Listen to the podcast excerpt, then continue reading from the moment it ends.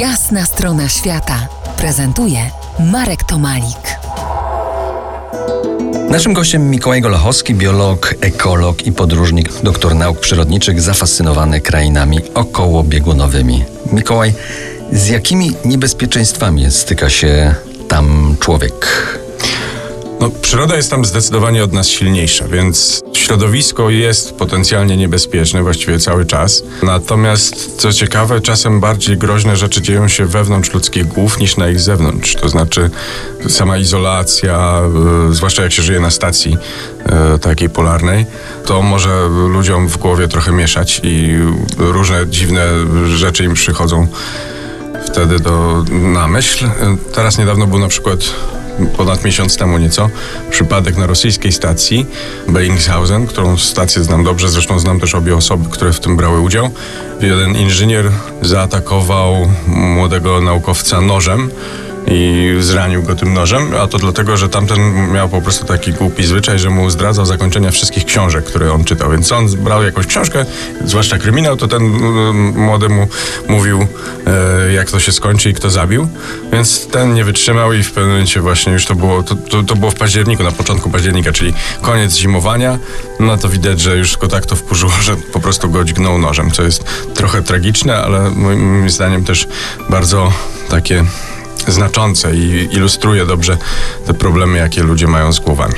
No właśnie, człowiek, który trafia na takie odludzie jest zazwyczaj specyficzny. Opowiada o tym film Wernera Herzoga Spotkania na krańcach świata. Jak byś określił siebie na tle tych dziwologów, czytaj ciekawych ludzi Antarktydy, który, których y, sportretował Herzog?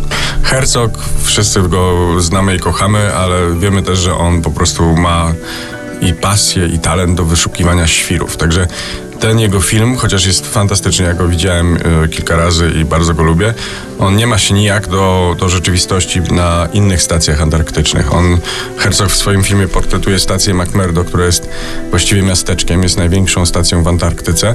Tam w lecie ponad tysiąc osób mieszka.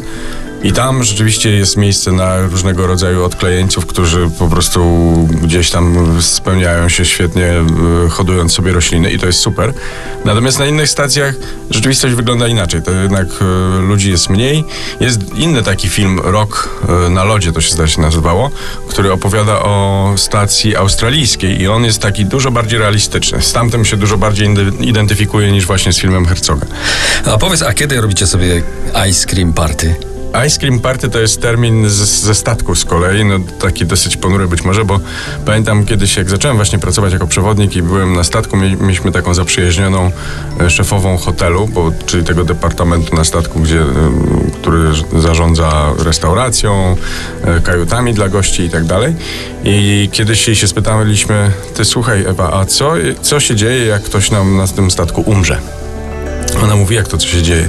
Jest ice cream party, dlatego że trzeba opróżnić jedną zamrażarkę i gdzieś tego delikwenta umieścić, a, a wszyscy na statku jedzą lody. Za kilkanaście minut porozmawiamy o antarktycznych krajobrazach. Zostańcie z nami po jasnej stronie świata. To jest jasna strona świata w RMS Classic.